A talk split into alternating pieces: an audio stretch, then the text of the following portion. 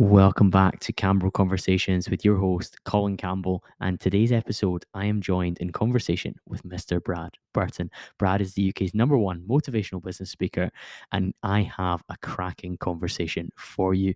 Expect to hear about Brad's incredible life story and his perspectives gained from the highs and lows that he's experienced. Brad's success has certainly not come easily as he left school with no qualifications, was addicted to drugs twice, and spent four years on benefits. We joined dots between the worst day of Brad's life life and becoming the UK's number one motivational business speaker and a multiple times published author. You're going to hear so many anecdotes and quick witted phrases during this episode. There's a lot to learn from Brad's mindset, his approach, and his perspectives to apply to your own life and really push forward to live in line with your values. Today's conversation is sponsored and supported by FitLogic Systems. Owner Joe McNee has worked in the fitness industry for a number of years now while juggling a full time job and a young family. If you're a fitness coach looking to get back more of your time and spend more of it on the important things within your business, then FitLogic Systems is for you. Joe started to automate boring, repetitive tasks, and over time, he grew the part time hobby into a business and has worked with some of the biggest names in the fitness industry to fully implement a custom automation solution to your business. Custom automation solution sounds very fancy, but effectively, it is reducing the amount of admin work that you do as a coach and allows you to do more coaching. This can work whether you're a one man band, you're looking to get back more of your time, or you're a coach looking to reduce their admin load and scale your business to take on more coaches and more clients to work with you and for you. Regular podcast guest, the founder of MTN, David Hatt, uses FitLogic systems to ensure that he can keep the quality of his coaching high without getting bogged down with hours of admin work. If you're not sure if this is right for you, you can take the quiz in the show notes, which is readiness2scale.scoreup.com, or you can find Joe and connect with him on Instagram at Joe underscore fitlogic underscore systems. That'll be linked in the show notes too. The only thing left to ask you before the music plays is make sure you are subscribed or following on whatever app you're on. And if you're on Spotify or Apple Podcasts, please make sure you've hit that five star rating button. The podcast has grown an incredible amount in the last few months, and it cannot keep happening unless people like you rate, support the show, and share it with other people like you as we grow a really like minded, self development focused community here at Campbell Conversations. But that's quite enough from me. The music's going to play, and you're going to hear from myself and Mr. Brad Burton.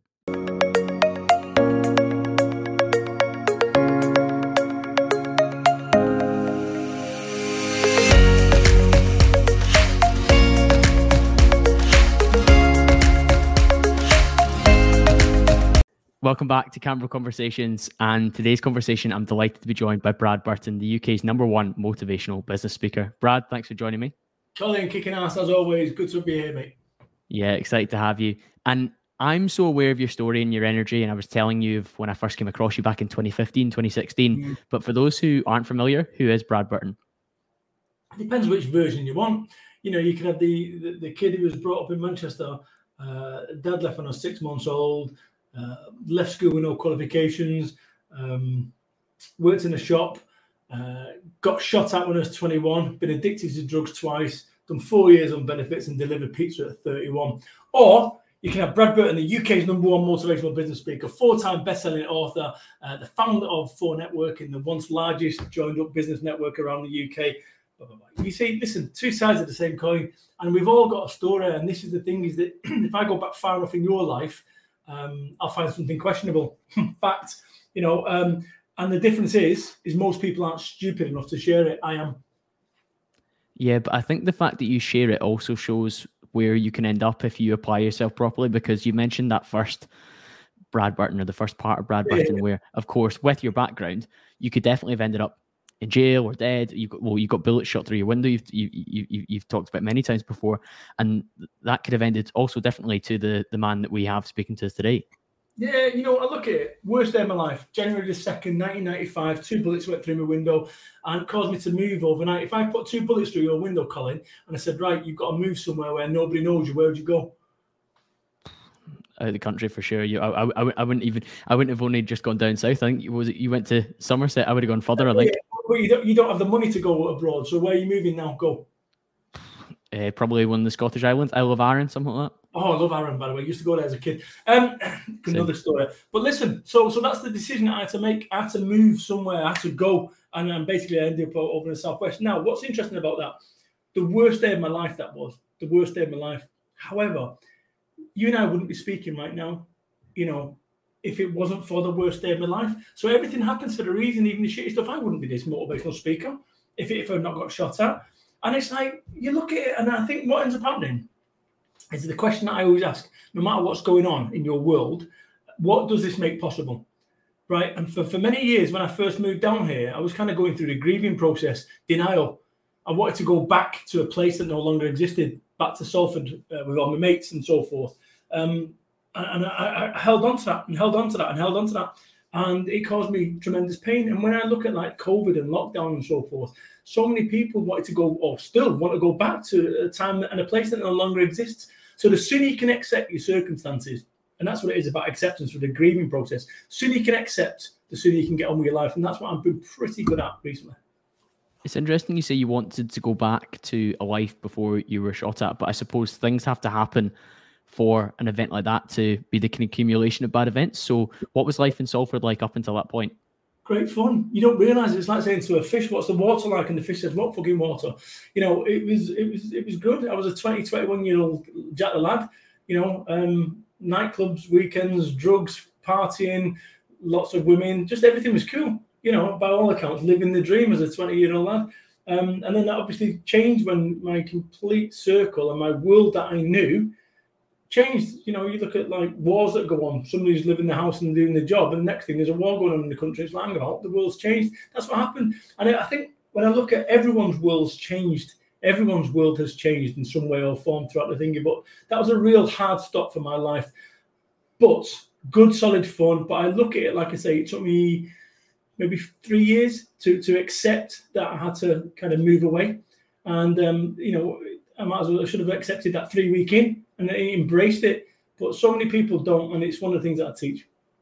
Yeah, I think that's something that you speak about a lot, isn't it, Brad, in terms of like dealing with those low points and moving forward in the best possible way. Of course, that took you a little bit of time, but that allows you now to tell that on to others to say, don't waste the time that I did, because that would have been, I think you said four years on benefits at, at one point. So that was a long period of kind of stagnation for the man that has the capability that you clearly do.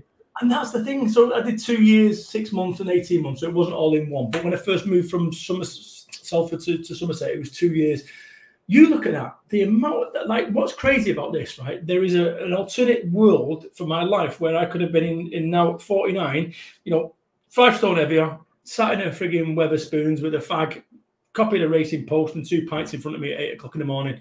That was an, and this is what you know you look at anyone who's doing that right now over at Wetherspoons and you kind of look and say to yourself how did that individual end up there? No one who's ever got on a ladder um, ever said, "Oh, I tell you what, I'm going to get on a ladder and go and break my fucking leg." Yet, if you go up in the A and E wards up and down the land, you're going to find someone who's in there who went up a ladder and fell off the leg. So you kind of got to recognise that stuff can happen outside of your control, and as soon as you recognise that stuff happens outside of your control, you're a whole you're whole better placed to be able to deal with it. And that's what I've been really good at. Looking back as a as a as an older man now, um, I'm older, fatter, and wiser, and actually looking at some of the decisions that I made or some of the decisions that were made for me and how they bring me here today. Because if it wasn't for the worst day of my life, I wouldn't be speaking at the highest level, four books, but I wouldn't have met my wife. Wow. So something so fucking terrible was like impacted tens of thousands of people because you know with my network or with my previous business or me speaking, just just mind blowing. So this is everything happens at a reason, and the sooner you can accept that, the sooner you can accept that, the sooner you can get on with your life. If I was going to give you a red hot coal and said, hold on to that red hot coal, you'd let go of it immediately, your default position. But what we end up doing with shit that's popped off in our life is we hold on to it because it keeps us connected to the past or it keeps us connected or it's some unresolved thing. and at some point, you've got to let go of that because the longer you hold on to it, the more it's going to burn or hurt you. And, and, and I look at people, especially with what's going on in the last pandemics and so forth, last few years, people are walking wounded out there because they want to go back to a place that no longer exists you know, well, before this, I used to have this and this. Yes, well, it's not before this. We are where we are. And that's what I'd urge so many people that are, I think are, are causing themselves more problems than the initial problems have already been caused. When you let go of the, the hot coal then in Somerset, what was mm. next? How do you join the dots between there and becoming the UK's number one motivational business speaker, which is the tagline? Yeah, yeah. Well, you know, we'll, we'll get to that because people say to me, say, you know, Brian, you become the UK's number one motivational business speaker? I just made a fucking website. I said I'm the UK's number one motivational business speaker. And the first person you've got to convince of your brilliance is you. See, I've got people say, well, you're not the UK's number one. Uh, you know, who told you that? And I, I, you know, who said that? And I said, look, let me ask you this question. Who called Muhammad Ali the greatest? He did. And there's a reason for that is that somewhere along the way, the first person you've got to convince of your brilliance is you. Now, when I say the UK's number one motivational business speaker, it's a term that never existed until I made it up. So it sounds like it's always been there. Motivational business speaker didn't exist. I've made it up. There's no records online of it prior to me. So it sounds like it's always been there. It's a bit like me and you in a nightclub and going, look out there, Colin, there's a 20 pound note near you. Go and grab it. And you go, you saw it, you go and grab it. And whilst we're talking about it, somebody comes up, picks the 20 pound note up. And then what happens is me and you then argue, well, I fucking told you you'd seen it. Blah, blah, blah, blah. So we should I have taken advantage of that opportunity. Right. And, and, and don't complain because I picked the 20 pound note up, even though you'd seen it. So this is what I'm saying. I mean, the, the thing is with that UK number one, um, there's no league table for motivational speakers, right? That's the reality of it. So I was just I was just having a bit of fun with it, and this is what people need to understand. One of my books, Get Off Your Ass. I've just got a thing here. Get Off Your Ass. Voted best business book of 2009 by my mum, right? So you know, a bit of fun again, but people don't read that. People, and this is what you need to understand always, always ask yourself a question Is what I'm doing likely to get me arrested by the armed police SO19 with flashbang grenades? Yes or no? If the answer is no, fucking do it. And that's what I've always done. I've always been a little bit thinking. But going back to the point you made about joining the dots, what happened, and this is another one, a good example of how things happen for a reason. So I applied for a job uh, as a, a, computer games, I'm a big gamer, computer games shop manager back in 1996 and I got the application form. You had to complete an application form. My handwriting is terrible, so I didn't complete the application form. I threw it in the bin. My girlfriend at the time, she completed the application form for me, and she applied for the job. And I got the interview, and I applied my way to the to the job. Like, whoa! If she hadn't have done that, I actually met my wife outside that very shop. So that that, that girlfriend gone, but you know, so it just shows you everything happens for a reason. And you can only join the dots up when you look back at your life and go, whoa, that's amazing. So I um yeah, I'm I'm I'm absolutely uh sounds fucking daft me saying it now, delighted that I got shot at. yeah, it's, it's it's crazy how you can reframe these things and move forward. And a lot of people who have achieved great things can point to an instant where their their path was changed. Because like you say, you were you were partying, drink, drugs, women, and you great. were living a life that was fun great. exactly for for Salford and, and you were pleased with it. But when that radically changes course, you're like, well, actually, I've actually probably gone on to what most people would probably deem better things in terms of a higher level of contribution. Absolutely. No question. And, and you don't realize what you can be. And I think about me and I think about my life and, and the decisions that I've made. My boy, uh, Ben, he's just gone to university. First Burton to go to university, like mind blowing right? Like blows my socks off. University. So I've I've changed the trajectory of my family because it changed changed the trajectory of my thinking. Because this is where it all starts, and I think people get it all twisted. They think, ah, get my business right, and then I can sort my life out. And it doesn't work like that. Yeah, I think that that's, a, that's an absolutely massive point. The, the, opportunism of you titling, like you say yourself, the, the UK's number one eh, motivational business speaker, a term that never existed before, but sounds so tangible and so real. Of course, that is something that people are like, oh, like it gets their back up a little bit where you like you've just called yourself it. But then, of course, you have to then walk the walk, which you've now done uh, however right. many so, thousands so, times on stage. Colin, true story. When I first started, I never called myself the UK's number one motivational business speaker right? What I did is I called myself a motivational business speaker. And then I swear to you, I, I said to my wife, I said, watch what happens now. And sure enough, I called it the UK's, and that was it. Whoosh, everyone kicking off. But what was lovely about it is it got people talking about me, positively or negatively. It didn't make no difference. They was talking about me. I was putting my name on on on the, on, the map. Um, but then as people say, "Oh well, you're not the UK's number one motivational business speaker," and I say, "Well, who is?" Well, it's not you. Why not? And, and, and, it was great because if I asked 100 people who the UK's number one motivational business speaker is prior to me calling myself that, I think that 99% of them would have a different name. I think if you were to ask them now, they'd probably say me. And actually, I've withdrawn from it on my new website. I've actually t- taken it off. We're no longer using it uh, overtly. But what happens now through Google, we are number one for that. So quite a smart move, really. Not a stick as a look. Yeah, it's, it's, it stayed with you, which is positive. You've uh, you famously said that you can't trust a, a fat motivational speaker. Why is that? Think about it. If you can't even inspire yourself to lose weight, nobody likes being fat, right? Nobody likes being fatter than they are. Anyone who says they, they like the curves is talking about their ass. You like your cakes. That's the reality of it, You like your cakes, and as a result of the byproducts of your cakes, you like your curves. Take it from me, by the way, four stone heavier I was. So, so I understand food. I get it, right? But honestly, if you're a fat motivational speaker, tell me why you don't want to lose weight. Tell me why. You, is it too hard? Is it because you can't overcome the minds? Because that's where it all starts, by the way. It's not here. It's not your belly. It's your mind. Um, so you know, I, I, said that, and once again, I was being um, you know controversial. But equally, there's a message in all my controversy, which is true. Think about it logically. If you're a fat motivational speaker, and I was to say to you, why are you a fat motivational speaker? Can you not motivate yourself thin? And they'll say, no, I really like my curves. No, you don't. You like cakes. So, you know, I was four stone heavier and I had to lose weight because it didn't add up. It didn't correlate to me. I'm going, this isn't working. This I'm going out there and I'm I'm, I'm a jolly fat lad. And actually, don't, don't, get me wrong, I'm 49, be under no illusions. You know, when you're 27, I used to have a tapeworm that died, and, and anything they eat now, it sticks. But, you know, I'm 49. At some point, I'm not going to be able to maintain. And when I present, I breathe in, right? So, you know, I'm telling you now, I breathe in and I crack a joke about it when, when, when I'm on there. So I'm hardly spelt, but I'm better than I was. And I think that's what it is. And I think any motivational speaker that, that, that, is, that is overweight, from their perspective, oh, let me talk about me because you don't have the internet aghast, right? So it didn't add up to me. And I'll tell you something, and people go, oh, no, that's not true. That's, that's fat shaming. It's only fat shaming if you're shamed, right? And if you're shamed, why are you shamed for something you're so proud of? You know, am I northern shaming? No. So I just think that people need to be really fucking honest. And I think that that's the problem with today's world is people aren't honest. So LinkedIn is full of dishonesty.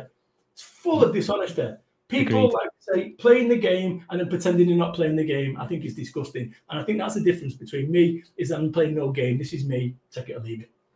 I've had a lot of conversations recently about uh, fit shaming as well, which appears to go in the reverse direction because people who leave the tribe of body acceptance and body positivity around being more overweight and less healthy than people would probably want to be. They, get very uncomfortable when people leave that. So, like um, the example I gave in a conversation with a gentleman called Gary McGowan was about Adele. Do you remember she lost a lot of weight a couple of years ago? A lot of a lot of very overweight people in the press and the media took a time to have a dig at her and, and saying that her weight loss was toxic, it was negative, when in fact she was actually becoming a healthier version of herself.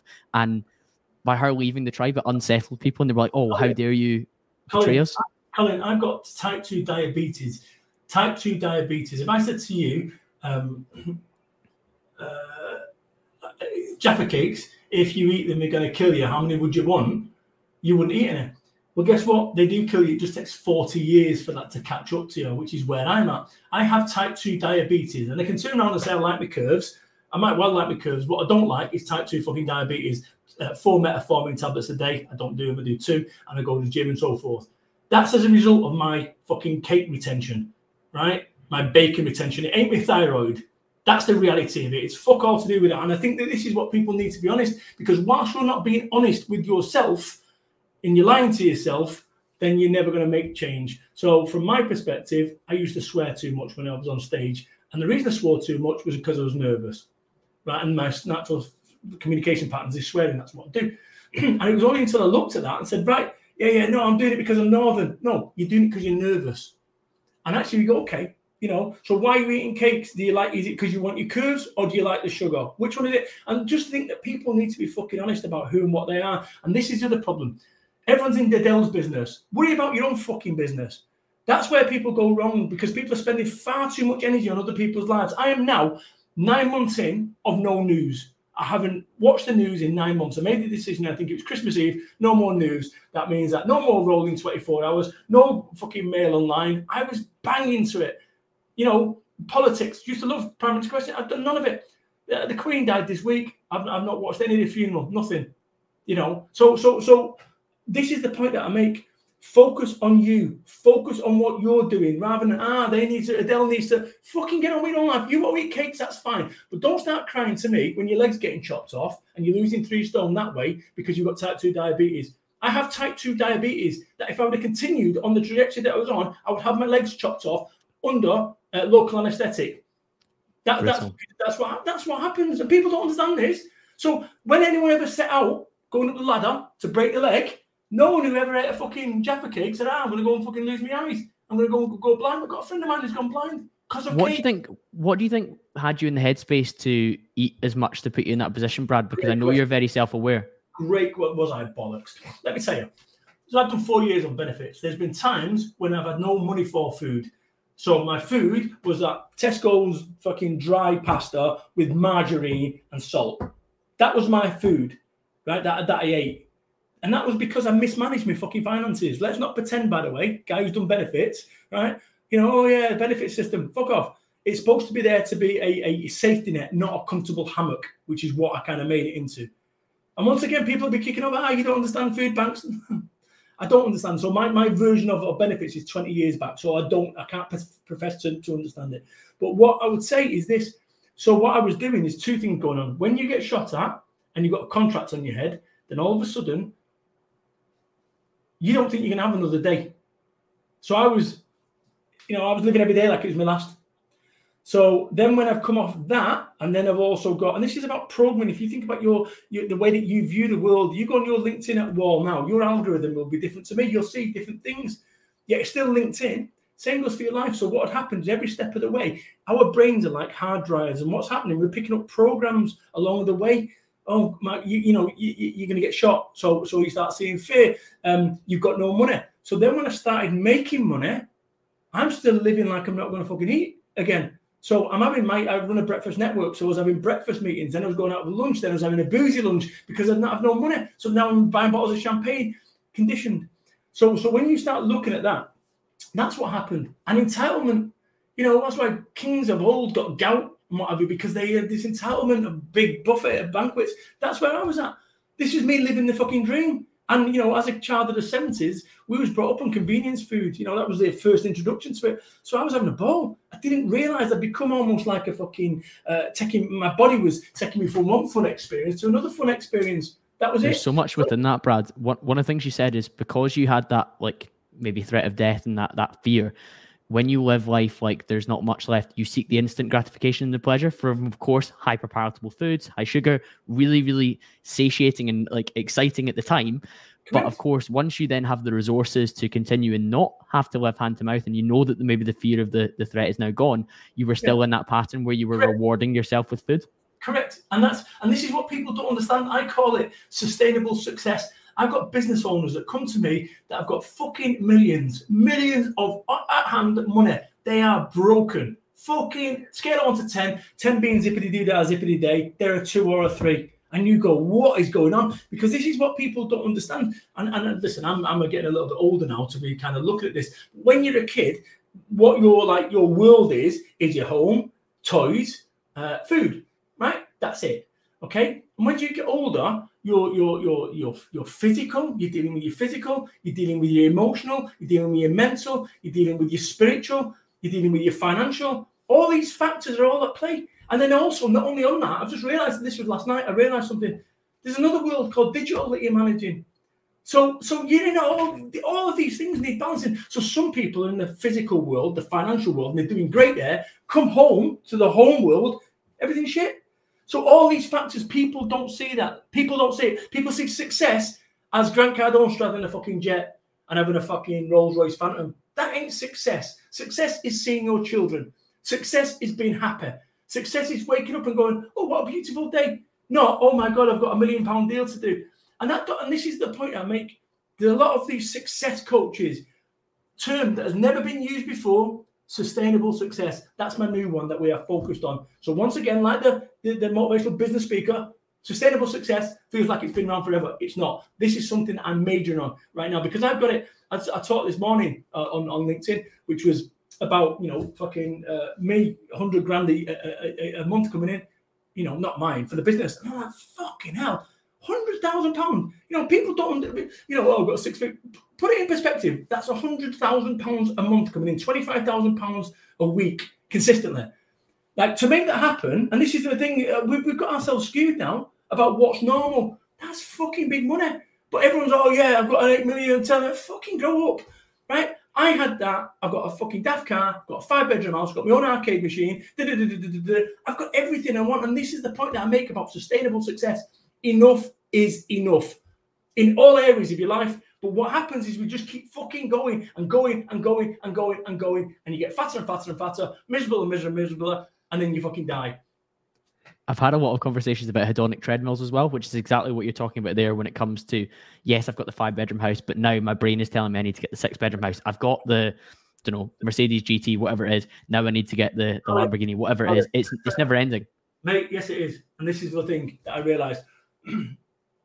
I wanted a 10 bedroom mansion with fucking staircases, that fucking twin staircases. I had this wonderful idea that what happened, they'd invite all my guests round. Me and my wife would walk down the stairs, her in a Givenchy dress, right? Me in a fucking suit, and we butlers open the doors, and all our guests would come wafting in, looking at the wonderful salubrious fucking chandeliers. What a load of fucking shit. You know, I am I've got a, a, five bedroom house. I've got one room I don't go in. If I realize my dream and work really hard and got my 10 bedroom mansion, guess what? I'd have six fucking rooms I don't go in. Please, people, people, people, make certain that what you're chasing is what you want. So I've got an i well, I had an i8, sold it, right? Uh, BMW i8. in the two and a half years that I owned it, I bought it and then I'm not joking. When I got it in my garage at home, I went I had a big anvil of fucking buyer's remorse day one. Disappeared, thank Christ. It was horrible, horrible. And then three months after, my i8 with the doors that would go up just turned into a fucking car. All that magic that had kind of when you're looking and you're on Auto Trader, looking, all that had gone. And then of the, when I drove my car of the two and a half years, in that time, I think three or four cars that I'd seen that were better than mine, uh, Lamborghini, whatever. So the only way that I could surpass that is by getting one of them. And then when you get that, somebody gets a you get say, when the fuck does it end? It doesn't. And this is what we end up doing. We've been told almost like a, a donkey with a fucking carrot, chasing this fucking carrot that you can never get. So I've stopped chasing. And what I've done is gone, tell you what, if I stop chasing, the carrot is just fucking there as well. So, and it's like I'm saving my energy. And energy is so important. Right now, we're going through a, a global crisis of energy global crisis. And I tell you, I don't know about you, but my wife, I'm like fucking Wee Willie Winkie with a gravy boat and a fucking candle and a fucking dinghy walking around the house at the moment. Every room that I go in, she's following me around, switching lights off. We're lucky we've even got the neon on, you can't see it. But you know, I, I look at this whole thing about energy. And more than ever before, we are conscious of energy. We know now to switch off, whereas before, I give the foot, leave the PT. But I saw something out. That same principle for human beings. So if I think about it, when you wake up, my iPhone 14 Max, by the way, uh, Pro. So anyway, but you wake up and it's 100% battery, right? When you wake up, your battery, generally speaking, won't be 100%. It might be 85, 87, whatever. You might not have slept perfectly. Yeah. Right. But not only that, you've also got stuff going on, stuff on standby. So if you think about 100 blocks, like your, your, your percentile, You've got stuff that's on there you've not dealt with that and you're going to deal with it tomorrow. That's three blocks. So now you're down to 97 or whatever it is. And I realised something. I was having an argument with a wife, not last Monday, the Monday before, and I'm arguing about some bollocks I can't remember now. And I was putting like, if you think about your energy, each of those hundred blocks being uh, either green or red, I went to one, red one, two, red one, three, red one, four, red one, and I went, this will just keep going. This, and what'll happen? We'll have 15 red percentage points on an argument that actually doesn't fucking matter. So I stopped arguing. Now, you can also use those three energy points in a positive way. Instead of arguing and taking your energy, internal energy off, go walk the dog or go to the gym or go for a run, whatever. That's the difference. And you look at what you talked about before, and you mentioned it about how we're short term. The single thing, if you said to me, Brad, you've got 10 seconds to give me some advice that'll change my life, switch your thinking from short term to medium and long term. That's it. And once you get through this short term pain, once you get through that, you then get to the medium, everything's good.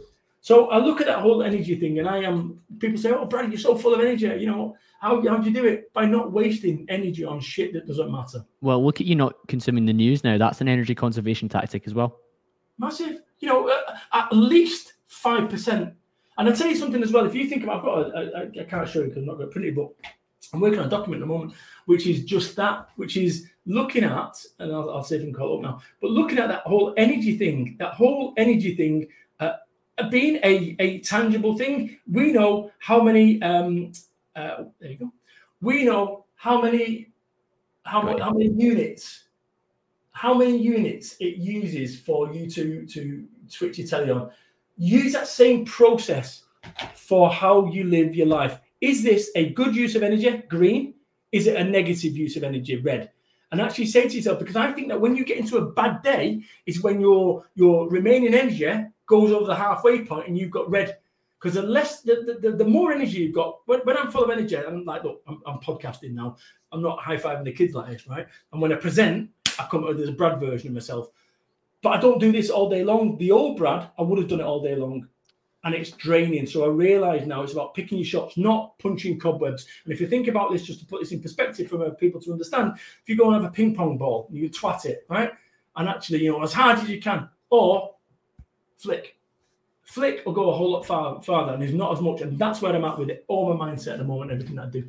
I love that analogy on on energy and how you're allocating it and also how you're saving it. And equally, one of the most important points that you made, which people might have missed because it was there was so much there, is that you don't all wake up at 100%. You might have not had a great sleep. You might have had other stressors. There's other things going on. So you might be at 85 to start your day, and because you're filling your head with the news and negativity, or yeah, you've got money worries.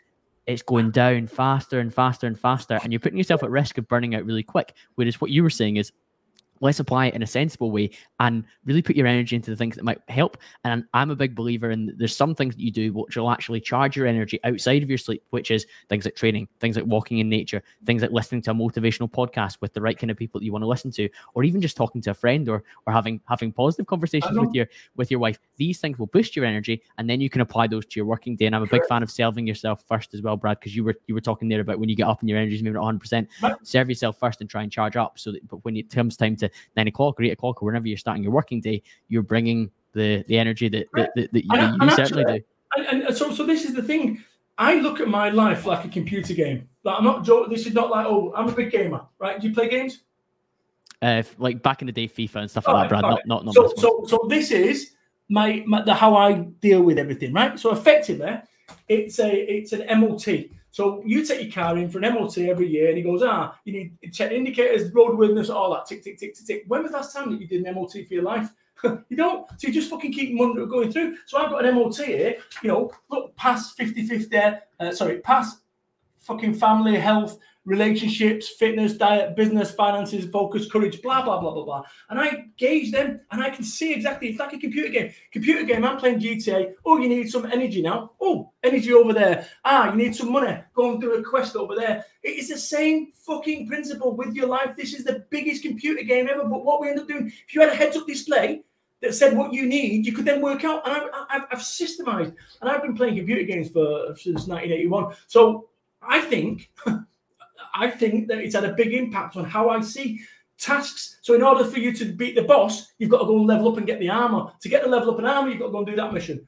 And I think that so many people right now believe they can go to the fucking final boss based on what going on a fucking daft course that you bought fucking 10 grand online. Just bullshit. Bullshit.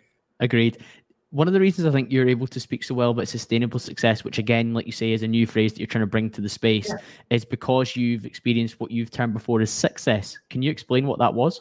Fucking great. You, you have done your research. So, you know, I had everything. I had a two point, was it six? Two point, I can't remember. 2.3 million pound business.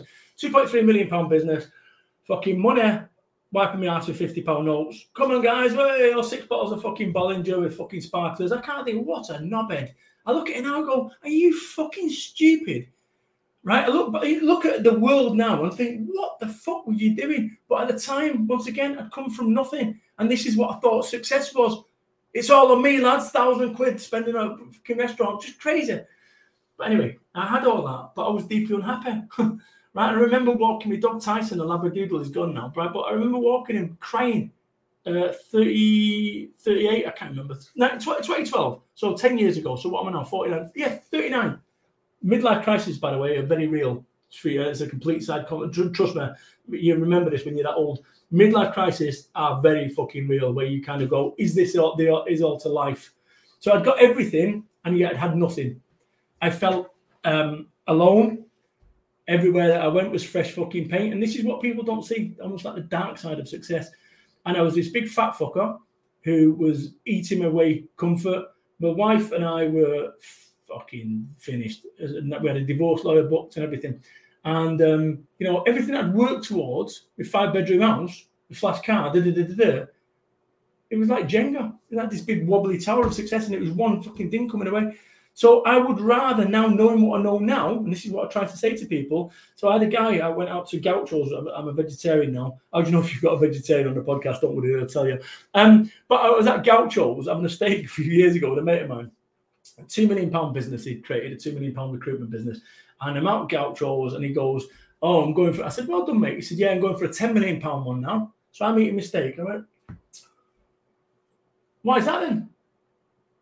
Well, I said, why are you going for a 10 million pound business? He went, well, you know, no, don't go on.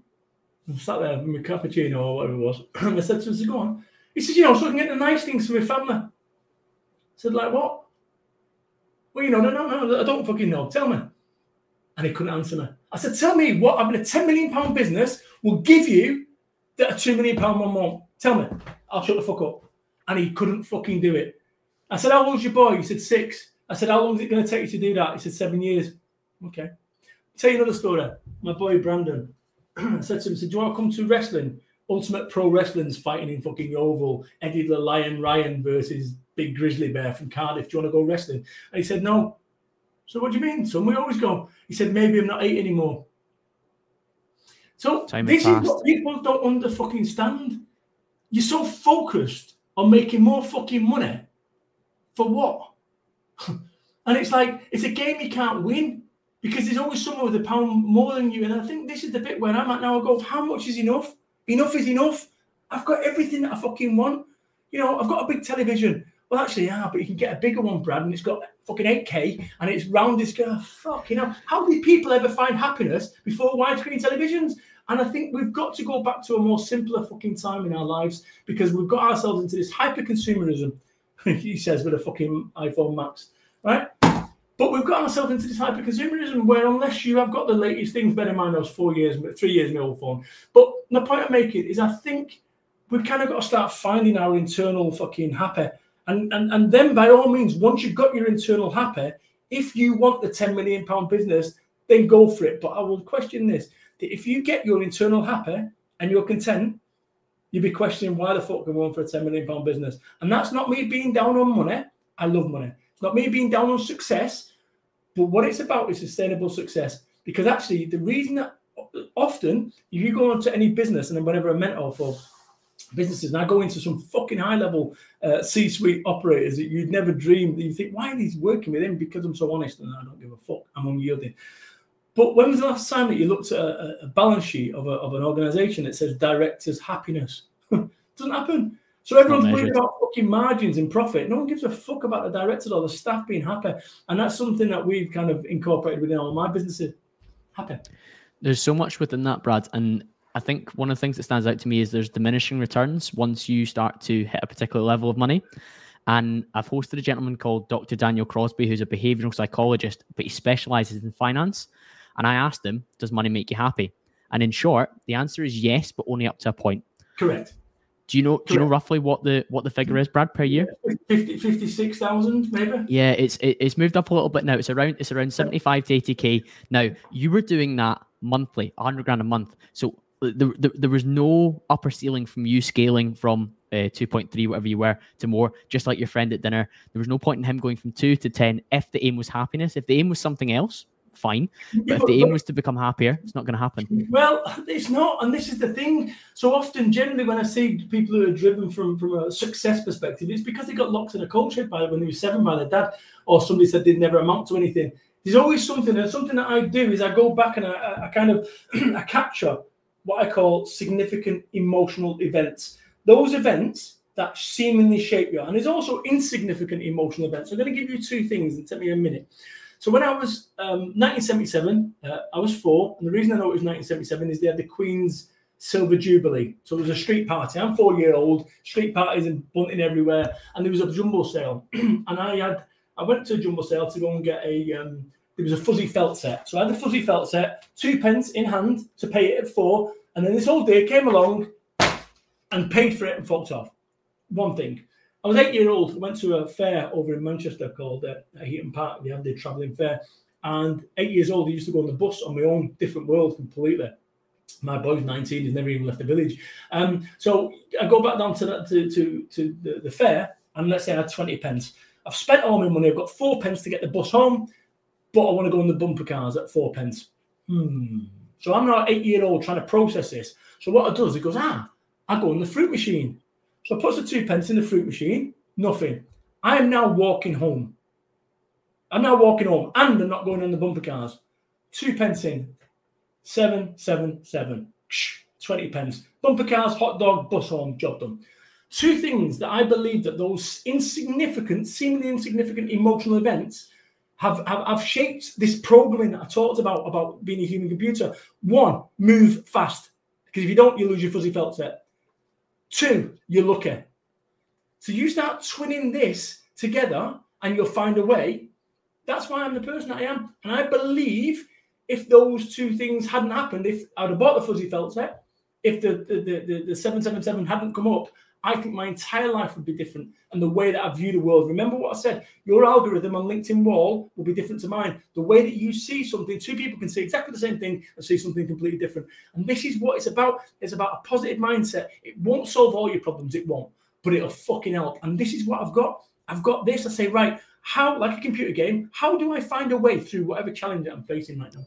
Equally, the language and the thought process that you use to shape your childhood events has a massive impact as well because while you could frame like some people maybe have like a very traumatic experience in their childhood but they then reframe it in a positive way or they they, they look at the resilience that they showed to overcome it and then right. they channel it. So in the same way that you managed to say because i got 777 i'm a lucky individual. Uh, because the the lady took the took the fuzzy felts out of my hand and paid i need to move faster. And it's it's something that you've done positively and i know that you're well known for actually making fast decisions. What's your what's your process for that? So look at this. This is um, better decisions faster. I live by it. This is my whole um, kind of mo. Um, when it comes to making decisions, I'm the easiest person in the world to sell to. You, I was going to say reach out, and then I realised they're not the four tops. You contacted me and said, um, you know, do you want to go to podcast? Done, happened straight away. Bosh right? I will make a decision in 24 seconds. If I can't make a decision in 24 seconds, I revisit it in 24 uh, minutes. If after 24 minutes I can't make a decision, I revisit it in 24 hours. If after 24 hours I can't make a decision, I've just made a decision. It's not important. Next. That's how I operate. So when it comes to making decisions, the reason that people don't make decisions is they're scared they're the wrong ones. If you knew that every single fucking decision that you made was the right one, you'd make more. So think about it. There's no correlation between time spent on a decision and it being correct or, or, or not. It, that's fact, by the way. That science has proven that. So the, the thing about decision tree, every time you come across a why and where you end up and so forth as a result of it, the faster that you can make decisions correctly, the more that you move on throughout your life. But here's the thing: I believe that an expert is someone that has made all the mistakes in a particular niche field. When it comes to uh, motivational speaking, I've made them all. Book writing, made them all. Marriage, made them all. And that's what an expert is. So when I make a decision, if I get it wrong, it moves me one step towards being an expert. Not oh fucking hell, I made a bad decision. No, it moves me one step. It's like a down payment on future daft decisions. If I get it right, it moves me one step towards success. Can't fucking lose.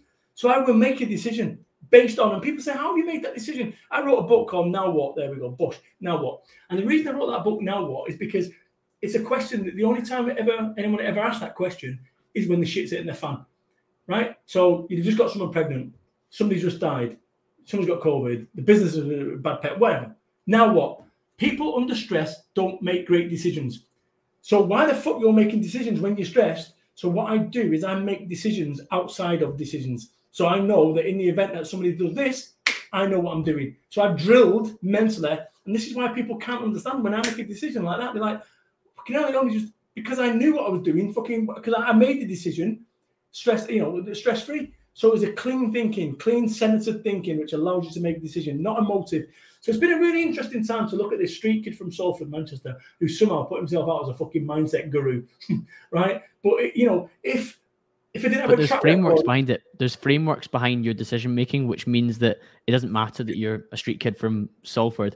What matters is that you've got um, processes and frameworks within your head that allow you to make decisions to the best possible extent to put you in the best possible position to move quickly you know, the thing is with this, Colin, is um, you look at this whole caper, and anyone who's got a qualification, my boy is going to university. Did I mention that? My boy's going to university, and when he gets his degree or whatever it is, masters or what the fuck he's doing, right? Sorry, I don't understand further education. Whatever, he does, he's going to get a certificate. So his entire six years or whatever it is, is going to be for a piece of certificate on, on, on, the, on, the, on the wall. Now, someone who's very clever made up any qualification. That's all anyone's ever fucking done. So if I, I'll make up a motivational speaker qualification, I'm entitled to do so. And this is the thing: if you can do the job, you're qualified, unless you're a brain surgeon or a fucking airline pilot, at which point I'd quite like seven years uh, in, in, in school. But the point I'm making is this is my world that I'm not in. I'm, I'm, I do not try blag anyone. I don't lie about any of this. I say I've got no degree in psychology, but what I'm sharing with you is genuine, tried and tested, genuine, tried and tested with me as the guinea pig, the street kid. Yeah, you're not a kid, proper. Right? That's what I was. Where the fuck did that come from? That identity come from? It came from my environment. So if my environment was that, I'm still living in Salford, you're all right, yeah, we're to go on a pub and have a few jars. That's what I would have been. But somewhere along the way, I had to fucking disconnect my identity, that identity, in order to make a new identity. Identity is an absolutely massive thing, and I suppose you would have had to make that change when you moved south because one, people wouldn't have maybe understood or resonated no, with you. No, no, but... no, no. So, so this is the thing. I kept hold of it so nobody fought with me. Yeah, what are you looking at? I kept hold of it because it protected me from anyone fucking with me. But guess what? How did that protect me from getting shot at?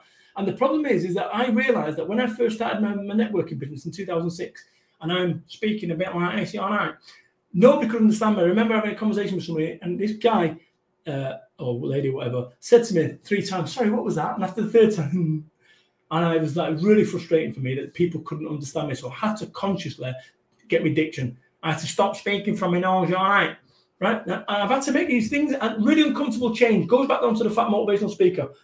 Be under no illusions. Oh, I, I like having me Terry Christian voice. No, you fucking don't. You just you don't think you can get rid of it. That's the reality of it. And and and, and this is why I think where people get messed up they're tethered to the way that it used to be. When I go back and once again another exercise, this is what I'm trying to say. This isn't just like me making stuff up by the way, on the fly. But one of the things that I do is I look at uh, what I as a kid, what was my driving force? What was my driving force as a kid? So when I was seven years old, uh, you know, my focus was Lego. When I was 14, BMX bikes. 21, drugs. 27, 28, uh, drugs and women. 35, uh, business. 42, family. 49, family. So you look at what your priorities are. But actually, if I was still hooked up on that whole thing about being holding on to the past. Where am I going to be stuck? And this is where uh, the magnificent sevens, right? So kind of look at what what what your driving force is, and and, and whereas people can say if my driving force was still into fucking drugs and, women, that wouldn't be a good fit. So people need to adapt. They need to adapt. Yeah, I'm I'm I'm a huge fan of that, Brad. And I think, like you say, like those were your driving forces. So that's where your time went. And that's, of course, the things that had the highest return. So, for example, now you said you're talking about sustainable success, but the last seven years of your life have been focused on family. And while businesses ticked along in the background, it's not overtaken the the but fundamental had, value. Had, at 35, business had 35 business was my primary drive. And even yeah, 40, you said that. Even at 42, I'd probably go as far as saying that was like turning point of business. But now I realise the futility of it. I, I realised, I'll tell you one of the things that really woke me up years ago. I was listening to Radio 4 and there was a news that said, oh, the, the chairman or CEO of um, American Express, the CEO of American Express, and we could probably Google this to find out what exactly it was. CEO of American Express has had a heart attack. There's been an emergency, whatever, from a different thing. Yet, oh, he's died. He's died in transit and in his Learjet. He's legit. He was onto a business meeting. He, he died in transit. Uh, he leaves behind three fucking, you know, a wife and three kids. And I was like, fuck. It's one of those moments, like a Robert the Bruce moment, right? Where I went, oh, I'm gonna fucking bow. This is crazy. So, so would he have been on that Learjet if he knew that he was going to die? See, here's the thing: we are so focused about how much money people have got, how much money in the bank, how much fucking life do you have left? That's the more important question because you don't fucking know. Tonight could be my last day. That's it. Oh, don't talk daft. You're only 49. It could be my last day. Right? Any of the fucking previous 49 years could be my last day. It could be any of ours last day. And this is what I say to people. You have something that one of the richest men in the world doesn't have. Steve fucking Jobs. Steve Jobs would give you all of Apple reserves, $68 billion or whatever it is, for one day left of your life to swap a day. And that says to me that today is as important as the last day of your life but we take it all for granted. We take today for granted. We take our health for granted, our family for granted, our friends for granted. We take our freedoms for granted. You look at what happened with the fucking pandemic. Talk about a leveler, and then people want to go back to normal. There's time for us to start living differently. As individuals live differently, use it. Because if you want to go back to making more fucking money, why? What is it about that? Like this is uh, this pisses me off on LinkedIn because I, I, do believe that we're heading towards a a, a almost revolt. I, th- I think we're. I, I, I'm always not always, the, but the political conditions are there, Brad. When it comes to money, I, I thought I thought people in Britain would have been more disagreeable about the restrictions that were put in place, particularly when you started to realise that some of the restrictions were heavy-handed. In my book, albeit I know some people disagree with me, um, but equally I do agree the conditions are there for people to revolt, particularly the cost of living crisis. It's going to. I'll, I'll tell you something. Two years ago, I'd have disagreed with you two and a half years ago. Right now, more than ever before, I've woke the fuck up and I'm looking at this and I was pro government. I was supportive in everything. I was I was leading the charge. Fuck off. They don't give a shit. There's no cavalry. This is what you need to understand. This is you've got this false bullshit that you believe that these people are actively looking out for you and your interest in their they. And they think about it. You look out for your interest, Colin. I look out for my interest. It might be a little bit of uh, pragmatism along the way, a philanthropy, but in the round, your priority is your priority. Same goes for politicians yes, they might give you a, a scraps off the table and, do the best, but ultimately their priority is their priority. So I'm at that point right now where, from my perspective, you know, my business, just to be fucking clear, uh, March 22nd, uh, 2020, uh, 1.6 million pounds, my primary business. I've got a couple, but my primary business, 1.6. Please stay at home. I was running 5,000 networking meetings, the Brewers Fayres up and down the land. Please stay at home. It'll only be for a couple of weeks. Three months later, still fucking going. Six months later, we, we pivoted, took it online, and then Bosch. Everyone just fell off a cliff after six months. And my business, that was once this national fucking organization, I've run 65, 68,000 networking meetings, real life, I went to shit. Right? So, and, and, and this is the bit that we worry about lives. We worry about lives, we worry about the impact. And I get it. And I, but the more I look at it now and I look back outside of the fray of what it was at the time, and you had to move and as collective, nah, we were sold a fucking pup. And uh, and so was I. And I think that this is why right now all the goodwill of moderates like me has been fucking pissed away. Yeah, the, the establishment really took our trust for granted. I've actually hosted a gentleman called Zuby on the podcast. You might have seen him on Twitter. Yeah. Um, he's uh, Zuby's very outspoken about this whole thing. No and, Zuby, he follows me. Yeah, yeah. I, I, think I think I saw that connection. That's one of the reasons I brought it up. And mm. I uh, I certainly was on board with the fact that government I was very like I did politics at university, so I was very interested in like oh like the the the, the state provides for the for the people, albeit I wanted a smaller state and all that kind of stuff in terms of where my political leanings lie. But the level of government involvement and the level of incompetence, but also just a general disregard for for uh, for for the facts and the feelings of the, of the population was was just absolutely wild. So I completely agree when it comes to like having a level of personal responsibility and looking after yourself and prioritizing can, can yourself in those around you is vital. Colin, interesting one that I've kind of landed on right now, which is we need to be the cavalry. You need to look after your tribe, and I think that's what we've got to do. We've got into this situation right now. Ooh, fucking there, there you go. One click, fucking buy. Wonderful. That'll be arriving in fucking three hours' time. And every single time that we press that, we're destroying our fucking high streets. Every single one of us. And then we go, oh, governments, you need to sort the high street out. What we need to start fucking doing now as a, as a society is we need to start looking after that family unit, family unit. And I don't mean family, family. I'm on about home and, and, and cursory friends and so forth. That's what we've got to start doing. Start looking after that. That's where these hubs are going to be, these networks where we can actually come together. I have no fucking idea. I've been off the news for nine for nine months. But my whispers that I'm picking up is that, you know, shit's gonna pop off even fucking more. So, so, so there's no point in going, oh, fucking head in the sand. Now is the time to be starting banging fucking spaghetti and planting your own potatoes, right? And actually, it might be bullshit, but I tell you what, you fucking see how valuable it is when if the shit pops off. What's the downside? And I said this to the wife. I said, go and buy every time, buy an extra bit of fucking beans and stuff. There's no point. Last time we bought it, we, you know, fucking forget last time. Nobody fucking knows. You know what? No one has ever gone up a ladder and thought they were going to go and break a fucking leg. And actually, this is the point I make. Nobody knows. I've got no idea. And I said to when I speak at these fucking conferences, I'm good time wise, by the way, if you want to go on. Um, but I said to the, from a conference perspective, um, who had you know put your hand up if you had you know fucking global pandemic on your business plan. Fucking thousand people, three hands went up. three hands. And I went to go to them. oh, brilliant, three, yeah, brilliant, well done. How the fuck did that paragraph of text help you throughout that last two years? That's such a good point. It didn't, did it? You, you, nobody. Uh, was it not Mike Tyson? Everyone's got a plan to get punched in the face. Um, so, so, so you look at that, and this is what people need to understand. They, are preparing for their own fucking thing. Here. People believe, you know, it's like, like oh, I'm not getting into. That. I was going to get into one of the fucking the, the business parties that's supposed to look after them. Fucking jokers. They don't give a fuck. Bullshit. Yeah. It's a business. It's, it's super challenging. But Brad, some, some of the points you made there around looking after those around you and your, your, your family and things like that are linked to something that you call a Bradism, which is help many, hurt few, live life. This is your own kind of like almost religious mantra. What does it mean to you?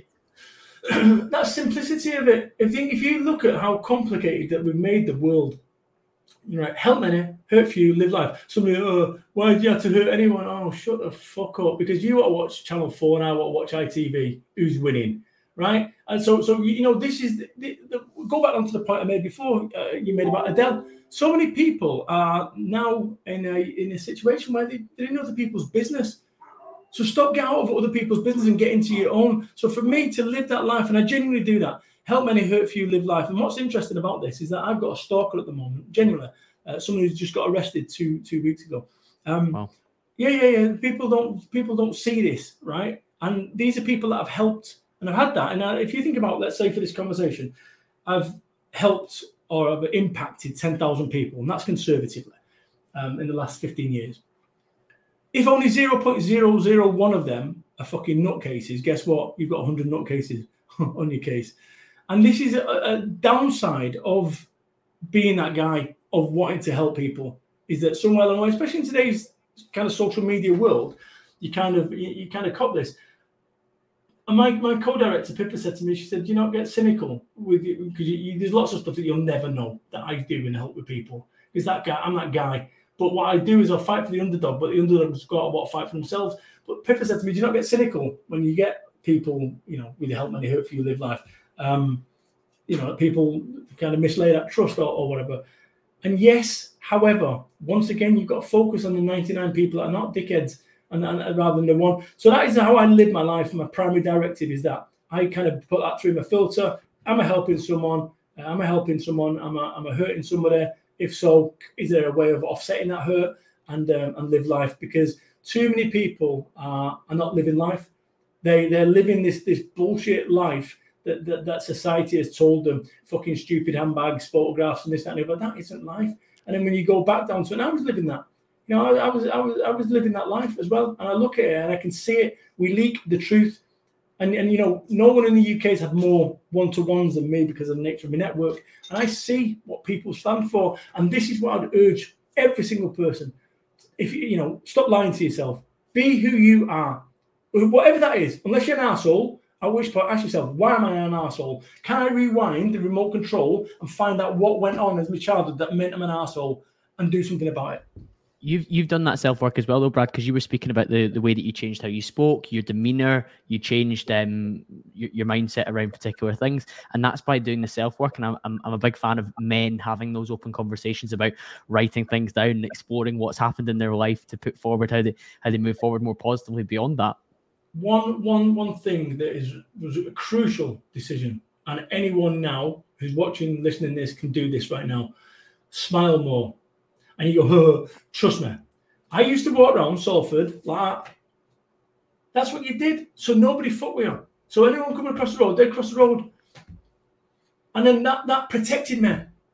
But it also fucking deterred people from opportunity. You'd never meet nice people. Remember what I said, the algorithm. You're walking around like that.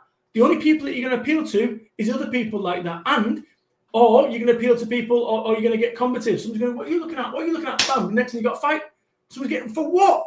Where the fuck did that come from? So I made a decision. I would never have grown a national network. I'd never be a motivational speaker for walk around with a scowl on my fucking face. So I made the decision genuinely to smile more, right?